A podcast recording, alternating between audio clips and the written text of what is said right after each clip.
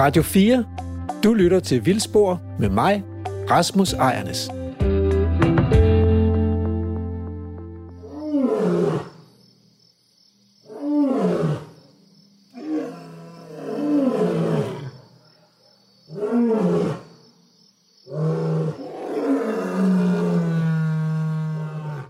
Et øh, løvebrøl.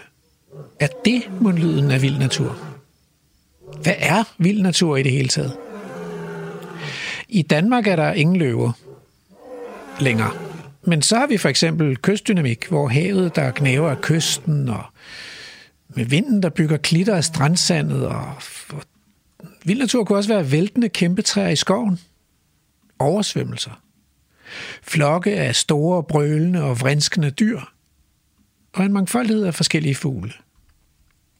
Men vi er ekstraordinært dårlige til vild natur i Danmark.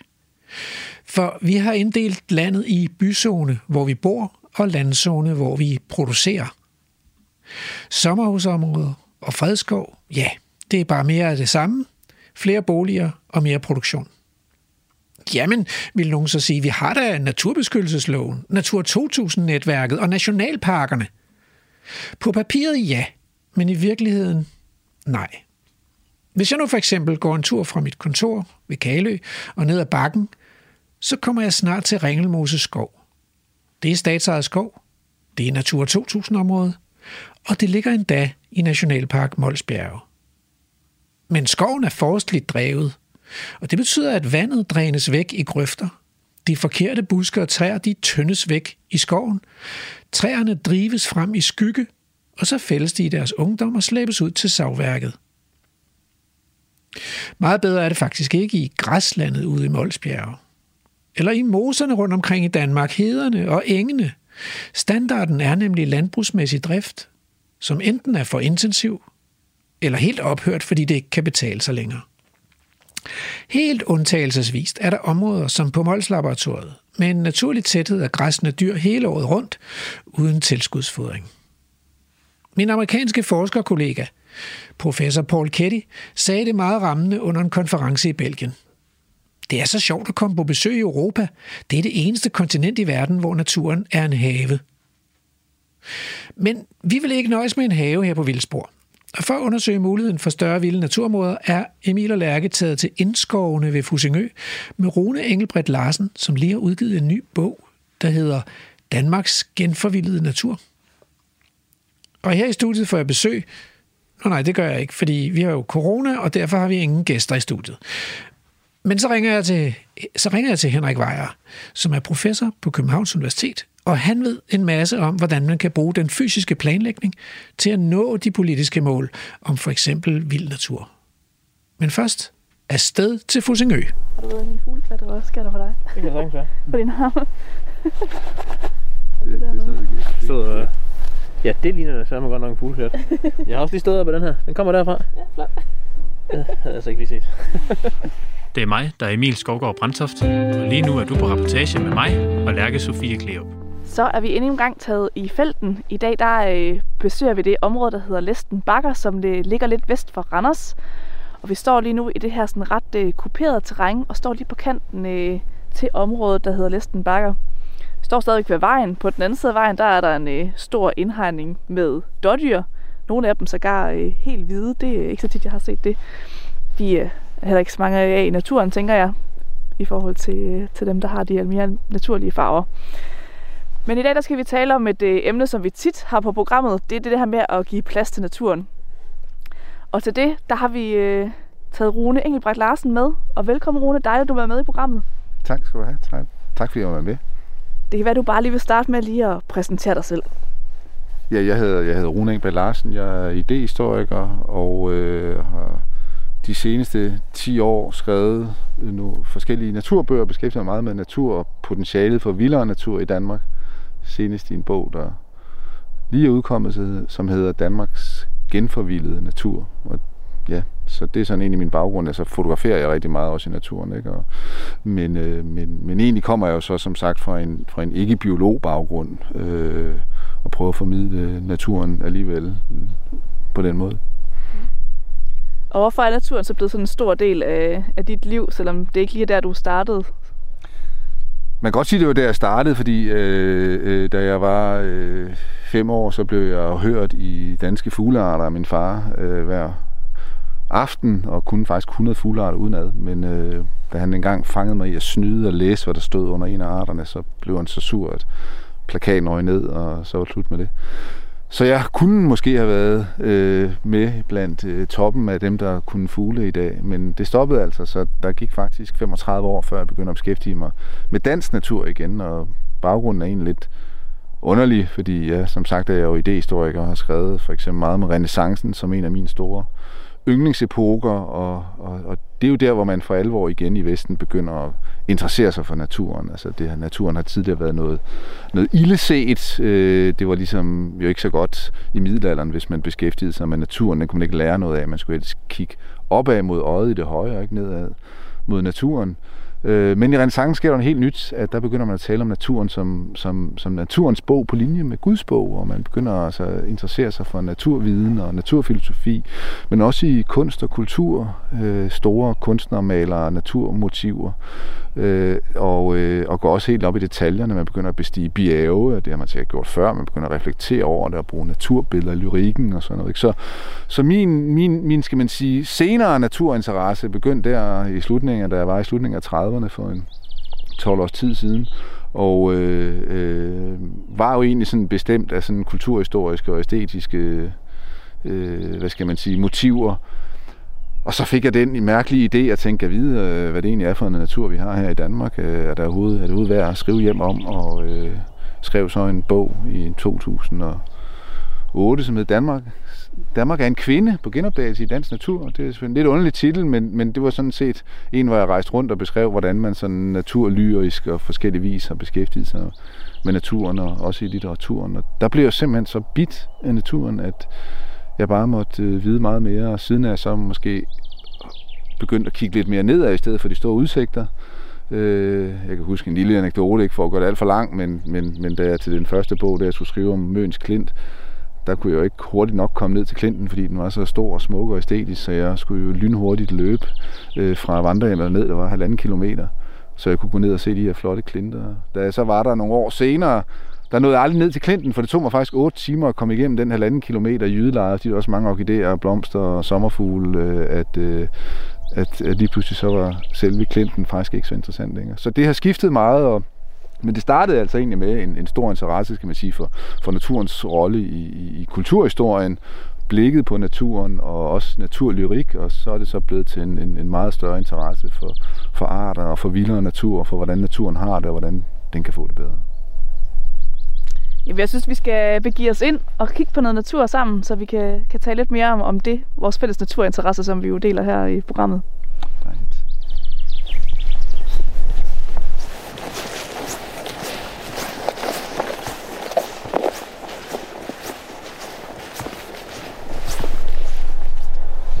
Ej, det er ikke en udsigt, hva'?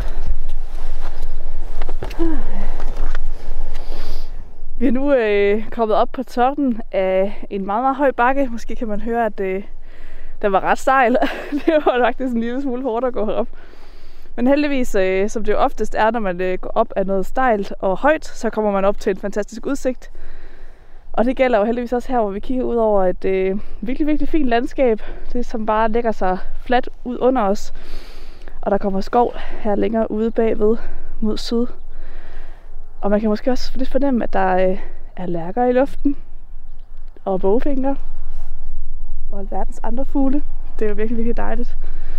Foråret er virkelig øh, kommet i dag. Det er jo skønt. Det er godt nok fint.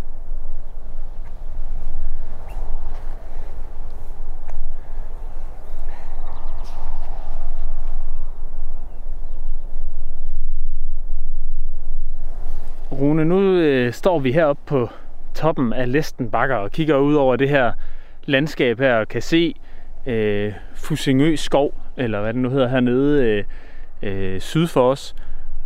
Og det er måske en meget god lejlighed til øh, det her store blik ud over det hele, til at tale lidt om øh, et begreb, der hedder naturnationalparker. Det er noget, du har arbejdet med i de to sidste bøger, du har lavet. Øh, kan du prøve at sætte lidt flere ord på, hvad det egentlig er? Ja, det er jo sådan et forsøg på at finde ud af, hvad er det, øh, hvordan kan man sådan sammenfatte, øh, hvad der ligner en, en, en pæn forskningskonsensus blandt biodiversitetsforskere i Danmark i forhold til, hvad er det, naturen mangler, hvorfor går det så, slidt, så slemt, øh, og øh, øh, et af de første begreber, som, som man jo støder på, det er, at den her natur mangler plads. Plads til at udfolde sig som natur. Og, og der, øh, så tænker man jo måske umiddelbart, jamen det, det er der, der er masser af i forvejen. Vi har jo fem store nationalparker. Vi har fået dem inden for de sidste 12 år, og de er faktisk en 11-1200 kvadratkilometer. Det er da, det er da lidt, det er da noget. Øh, så altså et par hundrede kvadratmeter i gennemsnit. Problemet er, at i nationalparkerne, der er det meget sjældent, at naturen får lov til at udfolde sig som natur. Det vil sige, det er godt nok på et kort øh, af de store, men, men, men meget store arealer, det er steder, hvor man dyrker træer, det vil sige, det er skovbrug, og det er landbrug, og der er byer. Øh, en masse produktion, og det er jo typisk det modsatte af biodiversitet, og det modsatte af, at naturen kan udfolde sig som natur. For hvis vi skal have en hel masse tømmer, jamen så planter vi jo en masse ensartede træer og fælder dem jævnligt, og vi fjerner moser og dræner, øh, øh, skovsøer og så videre for at få optimeret produktionen, og hvis vi skal have noget landbrug, så er det jo det samme, så er det også ganske få arter på, på store arealer. Så selvom det hedder nationalparker, så er der så store arealer, som altså ikke er disponeret til natur. Så øh, øh hvis man så kigger på, når nu forskere siger, og vi ligesom ved, at det største problem, det er, at naturen ikke kan udfolde sig som natur, og den ikke kan udfolde sig som natur i store arealer. Hvordan kunne man så få det til at ske i Danmark? Øh, og øh, først og fremmest skal man jo identificere nogle områder, som er så store, at naturen kan udfolde sig. Og, øh, og i og med at begrebet nationalparker, som jo i hvert fald historisk faktisk var et udtryk for, at her får naturen lov at være natur, og det er ligesom derfor, man har dem. Det er ligesom blevet noget andet i Danmark og også andre steder i verden, hvor, hvor det er mere, sådan, en lille smule mere kulturparker i nogen udstrækning.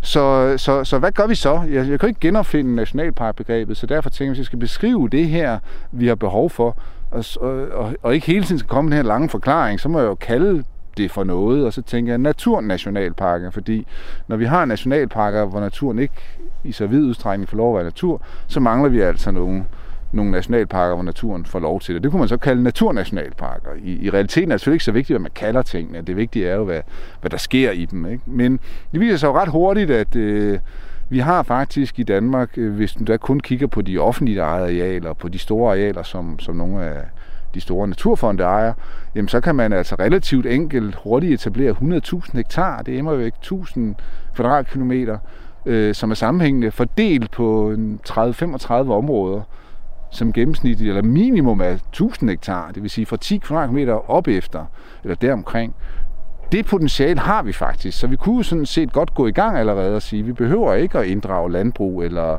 øh, tegne nogle streger på et kort, som rummer noget, der virkelig ikke er natur, ikke er plads til natur. Vi kunne tage afsæt i de store, store øh, offentligt ejede naturfondeområder, som vi har i forvejen, og sige, der skal naturen i hvert fald have lov til at udfolde sig som natur. Så det er det første element, det er altså at identificere de her områder. Og øh, et af de områder er øh, her, hvor vi står i dag. Læsten Bakker, hvor øh, den Danske Naturfond har købt et areal her i bakkerne. Og så er det ellers øh, statsejet nede syd for os. Hvad er det for nogle, udover de smukke udsigter her, hvad er det så for nogle kvaliteter lige præcis det her område rummer?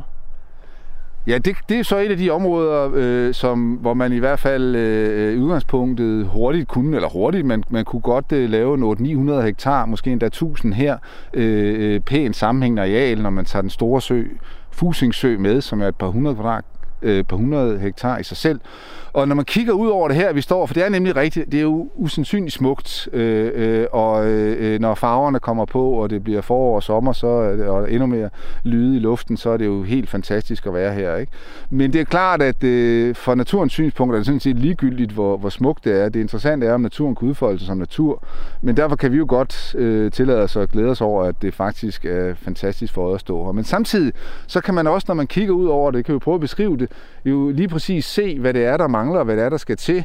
Øh, fordi når vi kigger ud i det område, så er der en ting, der især springer øjnene, og det er jo alt det, vi ikke kan se. Det er store græsne dyr. Vi kan ikke se et eneste. Der skal jo nok være nogle, nogle, nogle hjorte selvfølgelig, og noget krondyr, som gemmer sig inde i skoven. Men øh, øh, i, fra naturens hånd, så er Danmark jo et, et område, hvor der ville have været vildsvin og vildheste øh, og urokser og elge og bæver og så videre. Og alle de dyr, de har jo selvfølgelig haft hver deres rolle i økosystemerne, som har skabt øh, variation og dynamik og forandring. Og det har alle de andre arter jo været vant til. Det er ligesom udviklet sig faktisk i et samspil med de her store nøglearter. Så de her store nøglearter forsvinder, så får vi et meget ensformigt landskab og et, et ret øh, øh, kedeligt, øh, uvarieret øh, landskab. Og det kan man faktisk også godt se her, hvis man lige øh, tænker og kigger lidt nærmere, i stedet for bare at nyde udsigten. Fordi vi kan se her nede foran, altså der er en hel masse firkanter. Der er nogle tørvegrave, som er sådan nogle, fir, blevet nogle firkantede søer. Ikke? Altså, det er jo ikke specielt naturligt. Vi kan se, hvordan at, øh, øh, der er øh, et større slette, som også er i nogle store firkanter, som øh, øh, formentlig har været dyrket, ikke? og når der, hvor der muligvis går nogle dyr, hvis nok går nogle dyr om sommeren, ikke? men der er jo ikke nogen her om vinteren, selvom i et naturligt område, så vil der også være store dyr ude og græs på, hele året, også øh, om vinteren. Og når vi kigger på skoven her øh, øh, syd for os, så er det også ret let at se på den her afstand, at det øh, i hvert fald har været øh, en, en produktionsskov, hvor der er en hel del nåletræer, som næppe har været der fra naturens hånd. Og, øh, øh og det betyder jo, at det ikke er en, det er jo ikke en naturskov, hvor, hvor skoven får lov at være skov. Det er en skov, som indrettes efter at passes og plejes og dyrkes, for at vi kan få tømmer ud. Og hvis vi kigger sådan for eksempel en anden ting, så kan vi jo se overgangen mellem skov og, og, og, øh, og det åbne land. Øh, det er sådan meget pæn, måske ikke ligefrem lineal lige, det er det flere steder, men der er i hvert fald nogle meget skarpe skæld. Det er ligesom, man kan tegne nogle tegninger, som siger, skoven den er lige præcis inde bag den der linje, og bag den der linje, og på den anden side af den linje, så er der ikke skyggen af skov, eller så meget som et træ, så er der bare en flat areal.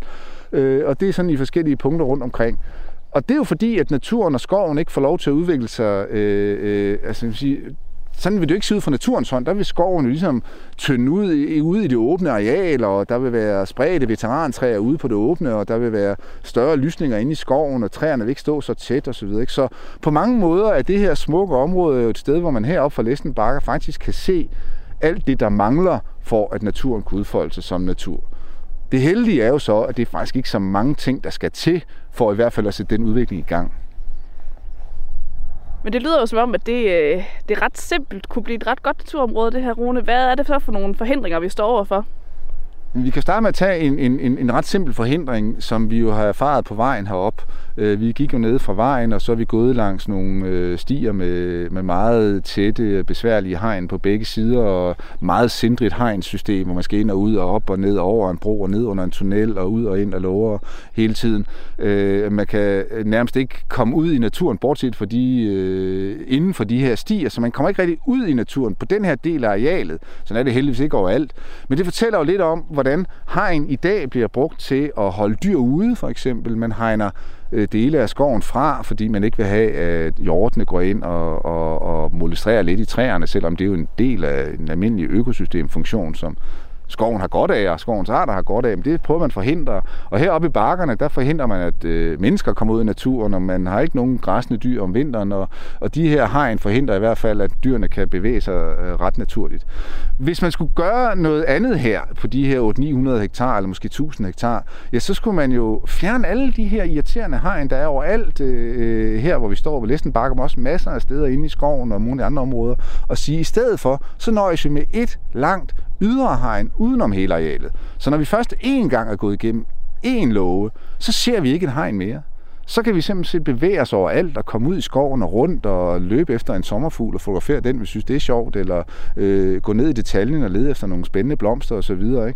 Øh, vi er ikke, øh, vi er ikke som, som, som, som naturgæster begrænset til at skulle være lukket inde i de her øh, mærkelige små hegnede veje. Men endnu vigtigere er det jo, at det er dyrene heller ikke. Fordi inden for det der meget længere ydre hegn, jamen så kan de dyr, som der er behov for at være her, det kunne for eksempel være vildheste, det kunne måske endda være europæisk bison. Det må jo nogle forskere vurdere i detalje præcis, hvilke arter det er, der, der det er vigtigst at sætte ud her, men det kunne da godt være nogle øh, udmærkede bud. Jamen, de dyr ville jo så kunne bevæge sig overalt, så de var ikke ligesom fanget inde i nogle små folde. De kunne bevæge sig altså fra den ene ende af de 10 kvadratmeter til den anden ende, ind i skoven og ud af skoven, og øh, knupse op af træerne og støvbade øh, i jorden, skabe noget åbent øh, øh, jord, så der kom noget lys ned og kom nogle blomster op og så videre. Ikke? Altså, øh, være med til at molestrere træerne lidt, så vi fik nogle flere døde træer og nogle mere naturlig dynamik til gavn for alle de andre arter. Så i stedet for de her, det her labyrintiske system af besværlige små hegn, øh, så kunne man altså øh, få en, også en, en, en klart bedre oplevelse af at være ude i naturen, når man var herude. Så, så det her med at få dyrene ud, og det med at erstatte de mange, mange, mange, mange små besværlige hegn med et yderhegn, som man altså ikke ser, når man først er kommet igennem det en gang, det er øh, nogle af de jo i virkeligheden meget lette redskaber, øh, som skal til for ligesom at sætte naturen i gang øh, på sin egen vej igen. Og så skal man jo så holde op med at dyrke træerne. Det vil sige, at al tømmerproduktion skal stoppe, sådan at træer får lov at dø og blive gamle, som de nu vil. Og nu står vi så et område, hvor det faktisk heldigvis er planen. Øh, øh inden for de her øh, små 10 kvadratkilometer, der er der cirka 4 kvadratkilometer skov, og en lille bid af det, det er i dag i nogle små frimærker fået lov til, at man ikke fælder det. Så det kalder man jo urørt skov, og det, det ligger der nogle små bidder af rundt omkring. Men fra 2026, så bliver alt det skov, som vi kan se herfra, i hvert fald det meste det, vi kan se herfra, og som sagt i hvert fald de her øh, øh, i alt cirka 400 hektar inden for det her areal, de bliver alt sammen urørt. Det vil sige, man holder fuldstændig op med tømmerproduktion der. Så fremadrettet, så bliver det jo et område, hvor skoven får lov at være skov, og hvis vi så som sagt også får pillet de små hegn væk og får nogle af de store dyr ud, så har vi altså allerede øh, iværksat nogle af de vigtigste grundelementer og, øh, for, at naturen fremad kan få lov til at udfolde sig som natur. Og det giver god mening, og det kunne man jo så kalde en naturnationalpark. Jeg synes, det kunne være øh, virkelig, virkelig spændende at komme ind og se nærmere på nogle af de der frimærker, der ligger derinde, som har været urørt i, inde i skoven. Dem, der ligesom har været urørt i noget tid allerede. Øh, det, det, har jo været, øh, det har været fantastisk at høre om, og man kan næsten se det for sig hernede på sletterne, når hestene kommer løbende, eller der står en bisonokse nede i skovkanten. Øh, men jeg kunne også godt tænke mig at komme ind i skoven og mærke, hvordan der er derinde. Lad os gå derind.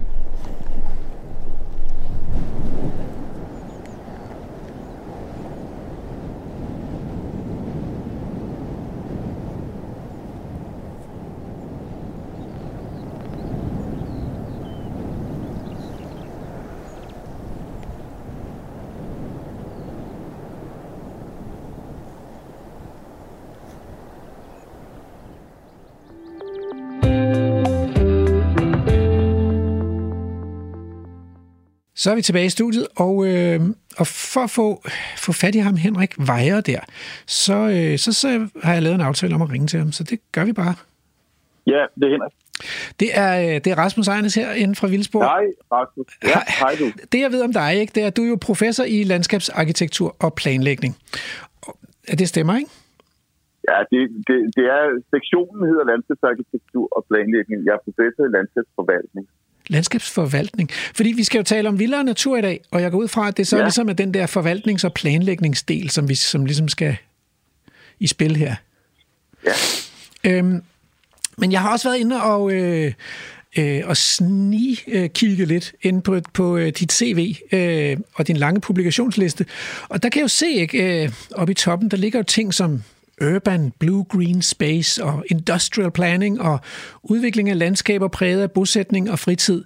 Så hvordan har du det egentlig med den der vilde natur? Jamen, jeg har det fantastisk med den vilde natur. Øh, altså, jeg er jo sådan en dreng fra Nordsjælland, som tilbragte rigtig, rigtig meget tid i naturen, og især i de der skove, der er i Nordsjælland. Ja. Og jeg har et fantastisk forhold til naturen, men, men at mange forskellige omstændigheder, så tog min karriere nogle, nogle andre veje end at blive biolog. Og, men jeg har altid haft et brændende hjerte for natur, og også den lille natur. Jeg synes, det er enormt spændende at, at se natur i fri udfoldelse. Så det har jeg, det har jeg ingen problemer med. Så, så hvad læser man egentlig, hvis man så gerne vil arbejde med, med planlægning, fysisk planlægning? Jamen, der er mange indgange til det. Altså, sådan egentlig planlægningsuddannelse har vi både i Aalborg og på RUG og på Københavns Universitet. Øh, men man kan sige, det er altid godt at have en basis øh, viden, før man skal lære at planlægge på noget. Så der er så mange indgange til det, altså for eksempel landskabsarkitektur, men jo også jordbrugsvidenskaberne og biologer, geografer, alle mulige kan sådan set godt få planlægningsvejen. Øh, der er også en stor teknisk del af det, ikke? altså på DTU lærer man også noget med at kloakere og elforsyne og den slags. Det er der også et kæmpe planlægningselement i, og så er der trafikplanlægning og energiplanlægning. Ja. Så der er mange indgang til det.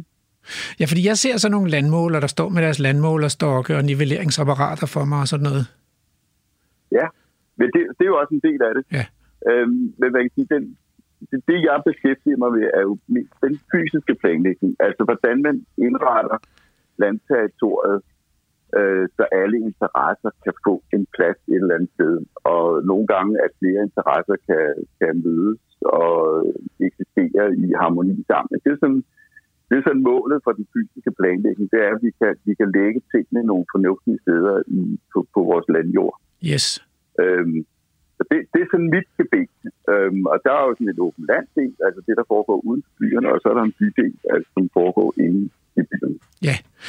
Og, øh, øh, og hvis vi så, så springer lidt ud i det, så kan man sige, at i, øh, i regeringens forståelsespapir, der står der faktisk sådan en hel del sådan intentioner eller, eller visioner, eller hvad vi nu skal kalde det, om, om vild natur og store vilde naturområder og sådan noget.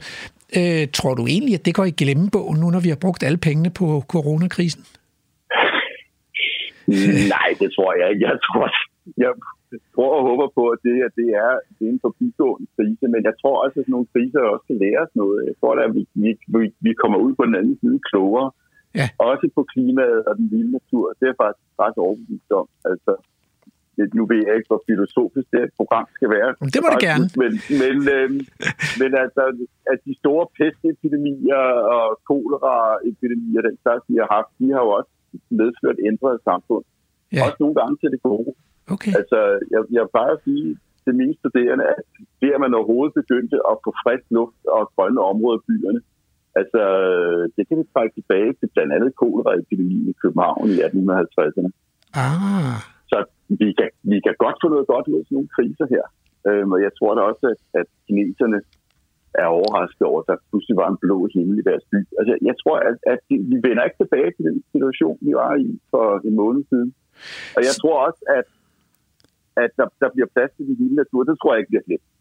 Det skal jeg ikke være nervøs for okay. Det, det, det er jeg glad for at høre. Jeg synes også, det er et meget, øh, hvad kan man sige, opløftende perspektiv på krisen, at der ud af krisen altså kan komme en fuld phoenix, eller, eller kan opstå en ny forståelse, at det bare det der med, at vi bliver lidt mere bevidste om, om livets øh, timelighed, eller, Ja. endelighed, gør, at vi måske bliver endnu mere fokuseret på det gode liv. Øh, Ja. Det, som er vigtigt.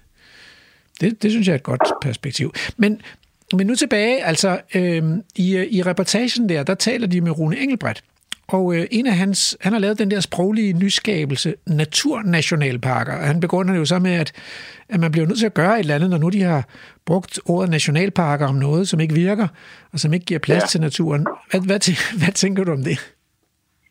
Ja, det, jeg, jeg synes, det, det, det er jo fint nok at, at, at, at lave et twist på den der, og, og jeg kender Rune som en god polemiker, øhm, og jeg, jeg, jeg, jeg, jeg synes også, det er en god idé at lige at kalde det noget andet, fordi de nationalparker, vi har, jo skal opfylde rigtig, rigtig mange andre formål end lige netop natur. Selvom, altså, natur står jo også i øh, nationalparkloven som et vigtigt formål, men, men i praksis, så, så virker de jo ikke sådan helt efter den dagsorden, vi, vi gerne vil have med, med, med mere biodiversitet og mere plads og mere vild natur. Det, det, er, jo, det er jo rigtig set på Mm. mange måder. Mm.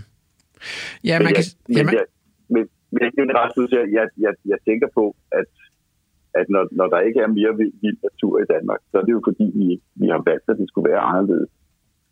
Det. Og det skal du altid tænke på, ikke? Når, vi, når, når, når vi tager en flyvetur over Danmark, så er alting jo inddelt i felter. Ja. Og det er det jo, fordi vi har haft nogle prioriteringer. ja, det er et klude, Og- kludetæppe. Altså, jeg kan jo faktisk, kludetæppe, faktisk det, huske... Det, det, det, ja, Jamen, jeg kan huske, at vi, da vi, vi havde været i Nordspanien, ikke? og vi havde jo blandt andet kigget på store øh, gåsegribe og, og, og vilde bjerglandskaber, og vi havde været lidt i, i Pyrenæerne og sådan noget. Så, så kom vi flyvende hjem, og så min yngste datter, eller mellemste datter, jeg tror, hun har måske været, det ved jeg ikke, 10 eller 12 eller sådan noget. Hun sad og kiggede ned på det der landskab, og sagde hun, ej, hvor er det kedeligt, ikke? Og bare kigge ned på de der firkantede marker, så langt øjet rækkede, rakte, uden, uden noget vild natur. Ja, men, men, men om det er kedeligt, det kommer jo an på, nogle øjne, der ser. Ikke? Altså, men jeg, jeg ser jo et landskab, som repræsenterer det, vi har vildet. Ja. Og i Danmark, der har vi vildet jordbrug. Ikke? Det er det, vi har levet af i rigtig, rigtig mange år. Nu, nu er det så lidt tur, ikke? men vi har vildet landbrug, vi har vildet skovbrug, vi har vildet byer, vi har vildet øh, en adskillelse af boligkvarterer og industrier. Vi har vildet at lægge veje rundt. Vi har villet at lave militære øvelsesterrænger. Så man kan sige, at det du kigger på, det er jo det, er jo det fysiske udtryk for den menneskelige vilje. Så, det, og så kan du bare ja. se, at, at det, det du så kan se, jamen vi har ikke vildet vild natur. Og det er bare, øh, men, men det kunne vi jo godt have sagt for 100 år siden. Nu vil vi have noget vild natur. Og så havde vi tegnet nogle streger for 100 år siden, og så havde vi fået vild natur der. Fuldstændig ligesom vi har tegnet streger omkring øh, de steder, hvor der skulle være skovbrugsproduktion, og de steder, hvor der skulle være byer. Det er jo, det er jo, det er jo bare et spørgsmål at gøre det. Så hvis jeg, hvis jeg forstår dig ret, ikke, også, så det du i virkeligheden siger, det er, at det landskab, vi kigger på i dag, det er slet ikke tilfældigt. Tværtimod, det er resultatet af en bevidst fysisk planlægning. Fuldstændig. Og dermed siger du også, at, øh, at vi er et civiliseret land, øh, hvor tingene ikke bare foregår tilfældigt, men hvor vi har hundredvis af års tradition for at, at planlægge. Men sig mig engang, hvornår startede den tradition? Fordi det, var, det har vel ikke altid været sådan. Altså på et tidspunkt, så var land bare noget, man ligesom tog, hvis man havde magt til at tage det, ikke? Ja. Men altså, altså fysisk planlægning har vi jo haft siden oldtiden. Altså, de romerske byer er jo, er jo eminent godt planlagt, så øh, man kan sige, det at planlægge noget, det at lave et territorium, indrette et territorium øh, til vores fordel, det er jo kendt siden antikken. Øh, vi har omhyggeligt planlagt vandforsyning af byer, som har grebet mange, mange hundrede kilometer uden for byerne. Mm. Øh, så, så det, det gammelt, det, det har mennesket sikkert altid gjort. Men sådan i, i, hvis, vi, hvis vi zoomer ind på Danmark, øh, så kan man sige, at jeg siger altid, follow the money. Og det der med, med matrikelvæsenet, med at inddele øh, landjorden i matrikler, som har en entydig ejer, ja. det har vi jo gjort det har vi jo gjort af, af flere hensyn, men en meget vigtig øh, grund, det er jo skattevæsenet. Altså, du beskatter jo jord. Mm. Og jord kan du ikke stule, jord kan du ikke flytte, så det er, det er et fantastisk beskatningsobjekt. Ja. Derfor så er allerede i 1600-tallet, 1700-tallet, sådan set, det er en rigtig, rigtig god idé, hvis man får inddelt landjorden i nogle helt entydige matrikler, hvor vi kender ejeren og kan ja. beskatte vedkommende. Og dengang, altså der var det jo noget med målebord og trekant og vinkelmåler og det her. Ikke? Så altså der kan man jo godt måle arealet på noget, der er, der er vildt og skævt. Ikke?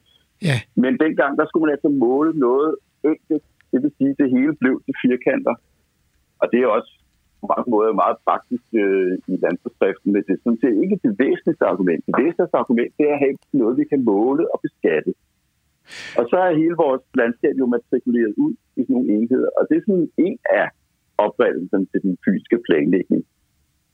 Og det, det, er jo, det kan jeg godt forstå, altså. Øh, men, men det har jo også lidt implikationer for, for visionen om store vilde naturområder. Øh, for eksempel i den der reportage, der taler de en del om, om, om hegninger, ikke? Og Rune, han vil gerne erstatte de mange små hegnede folde ved Fusingø og erstatte dem med et stort hegn øh, omkring et område på 400 hektar, ikke? Som omkranser både, både åbent land og skov og Øh, men det er vel også en udfordring i dag, hvis vi har inddelt landet i, i små firkanter, og, og ofte så er der forskellige Jamen, ejere ikke, til de små firkanter. Ja, det, det er en, en kæmpe udfordring, hvis vi gerne vil have sådan fluffy grænser, mere naturlige grænser. Ikke? Rune sagde også den der, men gamle dage kunne man ikke forskel på, hvad der var skov og åben land. Præcis.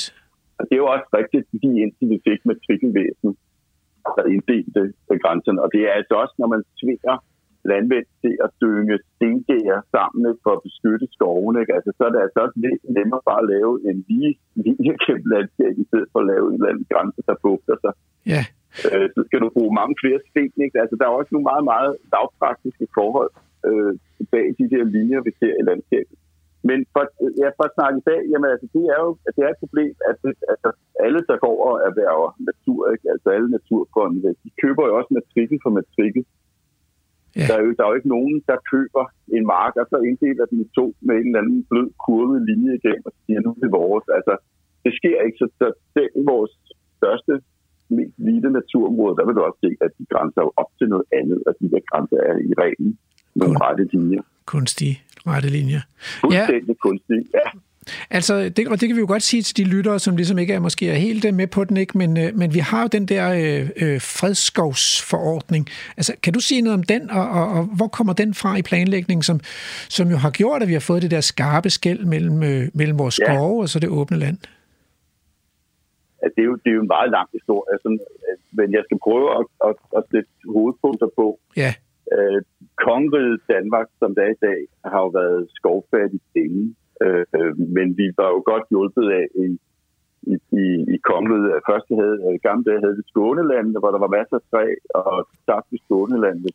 Så havde vi Norge, hvor der var masser af træ, og så mistede vi Norge der i 1814. ja, Og så efterlod det Danmark med et, et lille territorium, som var yderst skovfattigt. Og det, at det var skovfattigt, har man sådan set været opmærksom på i flere hundrede år. Øh, men sidst i 1700-tallet, så begyndte man så at lave nogle, det der hedder forordninger, skovforordninger, ja, som beskyttede det, der var tilbage af skoven. ja, Fordi man så det jo med rette for at være en fuldstændig strategisk ressource, eftersom træ leverede øh, stort set alt, hvad vi har brug for i samfundet, til bygninger og skibe og brændsel og foder og altså stort set alt. Det var en, en træbaseret økonomi på mange måder. Og så her sidst i 1700-tallet, så, så lavede man det der en indfredning. Det vil sige, at man, man fredede, hvad der var tilbage af skovene. Og i første omgang i sidste 1700-tallet, der var det de kongelige skove, altså for eksempel dem, vi finder i Nordsjælland. ja, Gribskov. Og i 1805, ja, Gribskov, ikke? og øh, Store Dyrehave, vi har der i Nordsjælland. Mm. Og i 1805, så kom det så til at gælde alle skove i kongeriget. Mm. Alle skove skulle indhegne, man skulle definere, hvad der til hver fremtid skulle være skov, og hvad der ikke skulle være skov. Mm. Og så fik man så, man, man satte simpelthen landmåler til at tegne drejerne omkring det, der skulle være skov. Og udenfor de streger, der øh, kunne landmændene frit fælde, hvad der var tilbage af træer. Ja, Og inde i skovene, så fik man så forskmænd og kvinder det at opelske en, en sluttet øh, højskov, så man til enhver tid ville have træ nok i Danmark. Det var sådan hele, hele tanken i det. og så er vi tilbage ved din kongstanke, nemlig at øh, landskabet ser ud... Hov, øh, lige et øjeblik. Øh, kan du høre det? Det er naturtelefonen, og det er jo sådan besværligt at have to telefoner i gang på én gang, så, så kan, du, kan du lige hænge på? Jeg hænger på. Jeg hænger på. Det er Rasmus Ejernes fra Vildspor på Radio 4. Det er naturtelefonen. Hvem, hvem taler jeg med? Ja, hallo? Ja, Hallo? Ja, kan, kan, du, kan du høre mig? Er jeg igennem nu? Du går klart igennem. Ja, Nå, ja, det er fordi, ja, det er Hasselmusen jo. Øh, det er fordi, du skal tænke på, jeg er jo, jeg er jo en af de ældste fra, af Gnaverfamilien, så jeg er sådan, det der med nymodens teknologi, det, det er sgu lige noget, jeg er så god til. Men Nej. øh, det er da godt at høre, at jeg kom igennem i hvert fald. Jamen, det, det er du. Du, du ringer, fra, du ringer måske fra Fyn? Ja, ja, det gør jeg. Jeg, jeg, skulle lige, jeg er lige stået op, fordi den her, øh, den her vinter, den, den blev skudt til så meget, så jeg tænkte, jeg kunne lige så godt stå op og så, så komme i gang. Der er mange ting, der skal gøres jo, når det sådan bliver forår i en Ah. Hasselmoses liv. Ja, ja. Kan du Du sige ved. lidt mere om, hvor ringer du fra, altså? Jamen, jamen, jeg er i en eller anden, jeg ved sgu hvad det her. Det, det er en eller anden øh, skov på Sydfyn. Ja. Øh, og jeg ved, de er så stolte af mig herude. Jeg tror, det er noget, det hedder Svanding eller sådan noget herude. Ja, ja. Øh, ja, ja, en eller anden, jeg ved sgu, en eller anden lille bit skov, Ja. som, øh, som, som jeg bor i her, og har nogle naboer og sådan noget. Det, det er meget fint hernede. Flyen er fin, ved du nok. Og, og du er altså en mus? Nej, nej, nej, nej, nej, nej, det er, en, det er en stor misforståelse. Ja, Ja. ja. altså jeg er jo det, man kalder for en syvsover, skal du tænke på. Øh, Ej, hvor lyder det øh, fint. det, det, det er sgu også meget hyggeligt, altså. Øh, nu er der ikke blevet til så meget syvsoveri i år, fordi at, øh, det har jo været så, så mildt, så jeg har, jo, jeg har jo faktisk ikke sovet så meget, som jeg gerne ville. Du har Ellers ligget så og, sover jeg jo gerne. du er hele vinteren væk. Du har ligget og ventet og drejet dig i varmen. Så, så nu er jeg stået op, ikke også? Fordi jeg har mange ting, jeg skal nå. Jeg skal, jeg skal have fundet mig en, en mand, der kan være, der kan være far til, til mine børn øh, for den her sommer. Eller, ej, altså faktisk, så er jeg jo sådan en type, som jeg kan faktisk godt lide at have flere mænd til mine børn. Okay. Øh, ja, du ved, så spiller man lidt på flere heste, hvis du forstår sådan en lille en. Øh, ja, men, men det vil Ja. sige, du er single, du er single sådan om vinteren, og så, og så er det nu, det går Ja, løs, eller? ja, ja, nogle gange. Altså, vi kan, vi kan faktisk godt lide det der med, at, at vi kan putte sammen Okay. og sådan noget. Så, så, så jeg har da puttet med nogle af mine gamle unger fra sidste år, og, og der var der også en enkelt hand forbi lige at lægge, men altså, der var ikke, der var ikke tid til noget sjov, jo. Nej, nej. Det skal ligesom være den rigtige tid for det. Ja. Så, øh, så vi har bare sovet sammen, men jeg er single lige nu. Men det er sgu svært at finde en, en anden hasselmus, skulle jeg nok lige hilse at sige. Nå ja, fordi... Der, der er langt imellem dem. Ja. Ja, ja. Er det- så, er det det, så du- det er tager det- lang tid. Er det det, du ringer ind om i virkeligheden? Ja, det, altså, der er jo flere ting jo. Ja. Øh, for det første, så, øh, det har sgu altid været svært, det der med at finde en anden hasselmus. Altså, det, vi, er ikke så, vi er ikke så gode til det der med at være så tæt sammen. Så, øh, så det tager tid, men altså, det, det andet, der tager lang tid, det er jo det der med at finde et sted og bygge en ræge, og det er altså ikke blevet nemmere, skulle jeg hilse at sige, fordi øh, jeg kan godt lide at, at bygge en ræde i sådan, i sådan en god, du ved, sådan en god gammel træ med masser af huller i, og sådan. Det, det er ligesom nemmere, ikke også? Så har man sådan en god, stabil ramme. Ja. Så, øh, men jeg ved ikke, om du har set de sygfynske skove for nylig, men øh, det er saft sus med godt nok svært at finde sig et gammelt træ her. Ja, der Så, er langt øh, imellem. så det mangler. Ja. Ja, det er nemlig langt imellem. Og så tænkte jeg så, om, ved du hvad, så, så øh, skal I være med? Så går jeg sgu derud og finder det der brumbærkrat, som jeg yndte i sidste år. Så er det så, så er fandme væk. Fjern jævnt med jorden. Der er da ikke nogen, der gider at gå hørte og jeg- fjerne brumbærkrat. De stikker jo. Ja, sgu. Ja, ved du hvad? Man har været ude i min skov her, så har man simpelthen kørt alt brumbærkrat, alt slåen, alt tjørn, alt det, der er pik på og rigtig dejligt for mig at være i. Det har man kørt lige lugt ned i flismaskinen. Nej. Jo, sgu. På det her biomasse-eventyr, som I har gang i. Ikke? Man lægger sig og sover et par måneder, så står man op. Så ligner det fandme lort ude i min skov. Ej, det ved jeg Det hele det er kørt op, smager. Alle gamle træer er væk. Alle krat er væk. Jeg troede faktisk ikke, man kunne blive, øh, man kunne blive vred på fynsk, men det kan jeg da høre. Du er da Det godt kan, op at det køre kan jeg love det dig for. Ja, Altså, jeg synes sgu, I er utidige. ja. Ikke? Jo. Det er alle os andre, der skal lige under, at I skal have noget dejligt varme. Har Ja. noget grøn energi. Okay, Ikke? Jeg så, er rasende. Ja. ja, det kan jeg høre. Så Så, så du, jeg giver en skideball videre til lytterne fra dig, men, men er, Ja, gør lige det. Og ved du hvad? Nej, vent. Ja. Fordi nu står op. Jeg er faktisk ikke færdig helt nu. Nej, okay. Fordi jeg skal også lige sige til dig, at over i naboskoven derovre, som jeg kan kigge over på, på den anden side af marken? Ja. der bor en, der bor en, en søfamilie Hasselhus derovre, mm. som i gamle dage, så kunne jeg jo bare gå over, så kunne jeg tage lægehegn derovre, så kunne jeg besøge dem, ikke også da? Ja. Men for nogle år siden, så jævnt man det lægehegn med jorden. Det er jo ikke særlig effektivt i landbruget med et lægehegn, vel da? Nej. Så, øh, så jævnt man det med jorden. Og jeg er sgu den standard mus, vel? Jeg kan ikke gå hen over jorden, og jeg kan sgu heller ikke flyve som en fugl. Nej. Så jeg kan ikke komme derover og besøge dem. Så hørte jeg to natugler snakke sammen den anden dag, så sagde den ene, ja, den glæser til hasselmusen stod op, fordi er så delikat, de smager så dejligt. Så sagde den anden, den skulle fange en hasselmus derovre sidste år, den smagte helvede til. Ja. De blev så indavlet derovre. Ja, ved du hvad, altså- og nu ved jeg godt, hvad der sker Ja, med dem. men nu kommer de jo til at uddø. Jo, men, ja. men øh, ja, tak skal du have. Altså, øh, jeg kan mærke, at det bliver en, en lang historie, det her, hvis jeg slipper dig helt løs. Så jeg tror altså bare, jeg vil lade- sige tusind tak, fordi du ringede ind til Naturtelefonen, og så lader jeg din skideball gå videre til lytterne. Lad Ja. nu brumbærkrattet og, og hasterne og de stikkende buske blive derude i skoven, Ja, og sørg for, at der er nogle gamle huletræer, hvor hasselmosen Ja. kan leve. Tak for Ja, det. tak skal du have. Tak skal du have. God dag. Det er godt, du. Farveler. Ja, undskyld mig, men vi kan ikke lige bestemme, hvornår de der retter ringer ind. Men, men det var jo meget relevant, ikke, at det var hasselmusen, og, og hasselmusen bor jo i de her skove, og faktisk, faktisk er den knyttet til sådan, til sådan lidt mindre øh, forstligt velholdte skove, sådan nogle, hvor der er sådan en, en underskov af brumbær og hasselbusker og sådan noget. Så, så, fordi det, der jo skete nu, ikke, det var, at man gjorde præcis det, som, som din kongstanke er, at man indrettede landskabet sådan, at det opfyldte behovene i samfundet. Det, og behovet var, Lige at man skulle producere træ i skovene, og så skulle man så have landbrug uden for skovene. Og det var, man ja. opdagede, at det fungerede ikke godt at lave det på, på det samme sted. Altså, det, der var for Ja. mange ting, der strittede i alle retninger. Men ja. det betød jo også, at man at man fik nogle mørke dyrkningsskove, som lavede godt tømmer, men som til gengæld blev, blev, blev ribbet for deres øh, åbne skovlysninger med sommerfugle og, og deres øh, gamle veterantræer, øh, lysstillede veterantræer, ikke, som jo kunne blive, øh, som vi ved fra ene op i jeres pris, Nordskov ikke kunne blive øh, både 500, 800 og 1000 år gamle, hvis bare de fik ja. lov at stå der i det lyse græsningslandskab. Øh, så, der var, så det var på mange måder et slag for naturen og biodiversiteten at få den der, øh, den der mørke dyrkningsskov.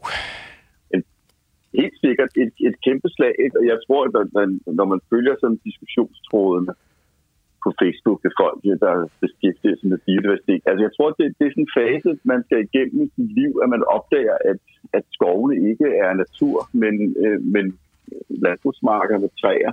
Ja. Den har jeg også selv været igennem, kan jeg, nu vi snakker om de nordsjællandske skove. Ikke? Altså, da jeg startede øh, på Landbrugshøjskole med det, at jeg var jo chokeret over at opdage, at rødgran var sådan en indført art, man havde plantet alle nye vejen. Ikke? Altså, Jo. de der skove, der var ude på et barndomshjem, det var da natur. Ikke? Ja. Så det er jo en rystende erkendelse. Det er et frygteligt- naturen. Det er frygtelig. Frygtelig uskylds, uskyldstab, altså på en eller anden Men, måde. men, inden man, altså, men det er jo ikke nogen konspiration, vel, fordi det er jo sket fuldstændig med åbne øjne og Ja. besluttet og transparent. Danmark, I Danmark skal vi have en træproduktion.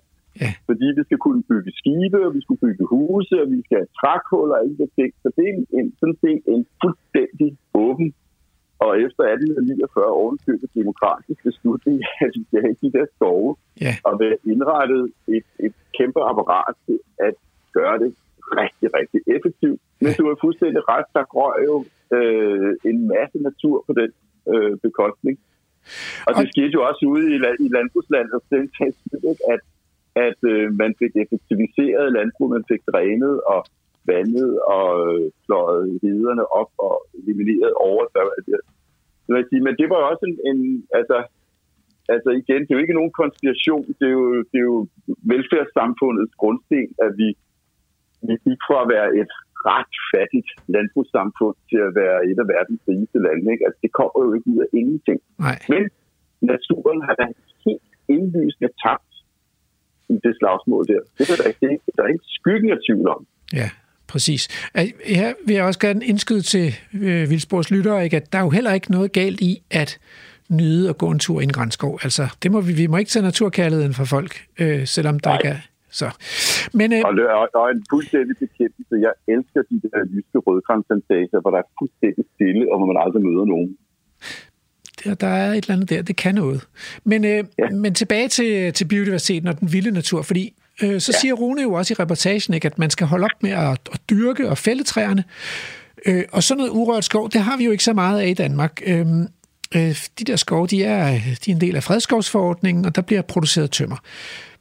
Øh, og det er jo ikke en beskyttelse af skovens natur og biodiversitet, men, men, øh, men hvordan kommer man så altså fra et produktionssystem og så til, til vild natur? Fordi den proces, der har været mest af i Danmark, det har jo været at komme fra produktionssystem til, øh, til byområder. Altså det, det, det, det, er den, det er det, der det er det, der mest er sket, ikke? at man har lavet landzone om til byzone, og når man gør det, så er det jo ligesom at, at sætte gang i en sædelpresse, ikke? Så, så, så, ja. Fordi at byzonejord er meget mere værd end landzonejord. Altså jeg ved ikke, hvor meget, 10 gange, 20 gange mere værd per kvadratmeter. Mange, ja, mange, ja, Helt vildt ja. meget, ikke? Øhm, så det er, jo en, det er jo næsten en proces, der sådan er i medvind og ned ad bakke og sådan noget. Men hvis man gør det modsatte, at man tager noget produktionsjord og laver det om til vild natur, så er det jo op ad bakke, ikke? Fordi så, så mister man værdi. Ja. Øh, Det gør man. Og nogen, nogen skal betale. ja, nogen, Og, ja, det- præcis. Og, og, ja, og det er jo, men, og, og dem, de nogen, vi har til at betale, det er jo som regel enten det offentlige eller velpolstrede private fonde eller, eller enkelte personer. Ja, Men, der, er ja, men, men igen, det her, det, det er jo dybest set handler det jo om beslutning om, at det her vil vi. Det er, jo, det, er jo, den- det, er jo, den- det er jo det første skridt, og det har vi jo næsten taget. Så det næste skridt, det er jo... Nå, men, ja, ah, stop, stop, stop, stop. Ja, ja, ja. Mener du virkelig det? Altså, mener du simpelthen, er, er det ikke mest stadigvæk sådan lidt løse hensigtserklæringer? Jo, men jeg synes, jeg synes, når man læser de der erklæringer, de der politiske erklæringer, og, og ser, hvor, hvor hurtigt og, og hvor manifest biodiversitetsdagsordenen er kommet frem i politisk, så vil jeg sige, Jeg tror ikke, den kan rulles tilbage. Jeg, jeg tror, vi er der, hvor vi får øh, noget lovgivning og nogle strategier, der ligger de her famøse store sammenhæng i naturområdet i. Det, Prøv- det, det føler jeg mig altså ret overbevist om. Har du, Men jeg har, du fået, al, har du fået andet end kaffe til morgen? Øh, eller har du puttet noget i kaffen? Eller hvad? Altså, jeg synes, du er mega optimistisk. Jeg forstår, bliver helt glad, Ja. men også lidt urolig. Jeg er også, jeg er også i, i bund og grund et optimistisk menneske, men, men det er jo også fordi, jeg, altså, jeg, jeg har beskæftiget mig i overvis om, hvordan, med, med, med lige det, hvordan, hvordan politiske dagsordner krystalliserer sig ud i, i virkninger i landskabet. Ja. Og, og det er sådan set ikke bare, for det er et forkert udtryk, men, men det er sådan set bare et nyt led i, i ting, vi gerne vil i landskabet, og få mere vild natur i større sammenhængende områder. Ja. Og, og, og der er så mange fortilfælde, hvor det der efterhånden er udkrystalliseret, så har man taget en beslutning. Og ja, det koster noget undervejs, men, men det finder vi en løsning på. Og jeg, jeg kan jo komme med tallet eksempler til VU godt, Ja. øh, på hvordan det er sket. Øhm, så det, det, det er et nyt skud på stammen, Så, men, men min klare fornemmelse er, at det, det her, det, det ruller. Jeg siger ikke, det ruller uproblematisk, men jeg tror, vi, vi kører i den retning.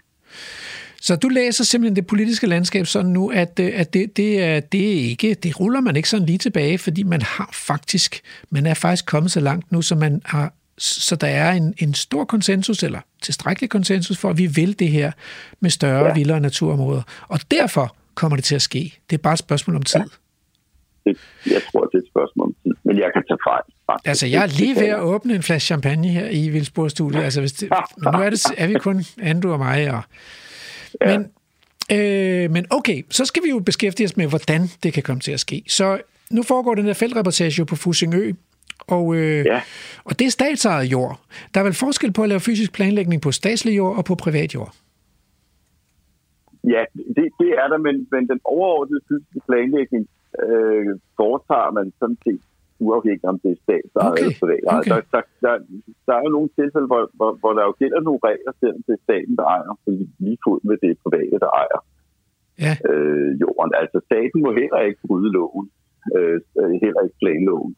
ah, ja, ja. staten. Bare fordi det er statsejet jord, man må ikke for eksempel bare begynde at bygge huse ude i landzonen. Altså, altså man skal sådan set, selv staten skal overholde loven. Det, Yes. det, det er en lille detalje.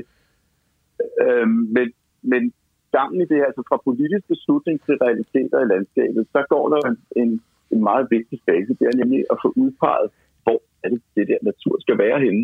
Men, Og det er jo det, man kan sige, Rune er i gang med, ikke? Men må jeg så ikke, lige, må jeg så ikke stille spørgsmål, altså? Øh, fordi nu ved jeg, at staten, staten faktisk ikke har beskyttet den der urørte skov, de har udlagt i statsskovene ved tinglysning. Det er den på de private arealer, der er den beskyttet med ved lovgivning, ikke? I staten, ja. I staten, der har man bare lavet en politisk aftale, så her hænger beskyttelsen altså på tilliden til, at den politiske aftale holder i lang tid fremover. Er det klogt? Ja, det, det, nej, det er ikke klogt. Jeg, okay. Jeg anbefaler altid, at man tinglyser ting. Ja. Det er derfor, jeg, godt, jeg stadigvæk så godt kan lide vores gamle fredningslov fra 1917, fordi den tinglyser jo beskyttelse, og det, det er jo et juridisk super stærkt instrument. Og det sker jo ovenkøbet ved erstatning, hvis det er på privat ejendom. Ja. Så man, man har en gang for alle indbetalt et indtægtstab, der er ved en fredning og ved en tinglysning. Så deres tinglysning og fredning, det, det er et super stærkt instrument. Så det, du siger Så egentlig, det er, det, jeg vil det, være mest tryg. Jeg vil bare være mest tryg ved en tinglysning i Ja. forhold til en, en, en erklæring. Ja. Så sådan, i stedet for sådan en politisk aftale, så skulle man gøre det på den samme måde i statsskoven, som man gjorde i den private skov. Så det kom ja. Ind, ind under lovgivningen. Ja. Okay. Men øh, vi, skal jo, øh, vi, skal, vi skal jo i gang med, med så at tale om det her. Jeg kunne godt tænke mig at bringe ordet naturzone på banen. Fordi vi, ja. har jo en, vi har jo en landzone og en byzone, og du har selv nævnt planloven tidligere. Så at det, der mangler egentlig sådan ligesom en, en, en åben fælles erkendelse af, at vi mangler en naturzone, altså en, en dedikeret del af landskabet, hvor naturen har første ret. Ja, helt entydigt.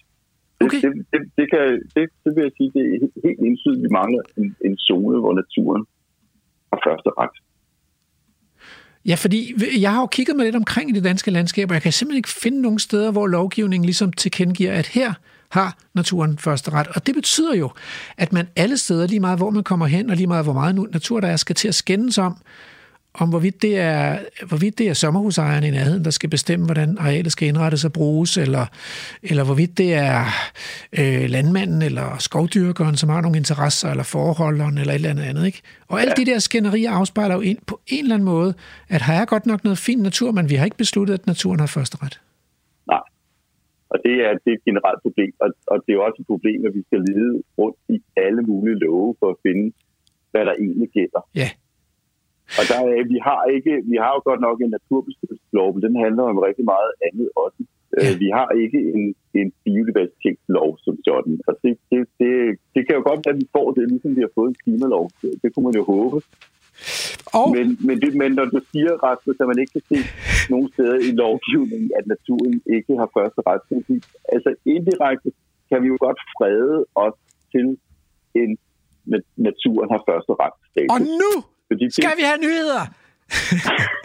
vi vender lige tilbage.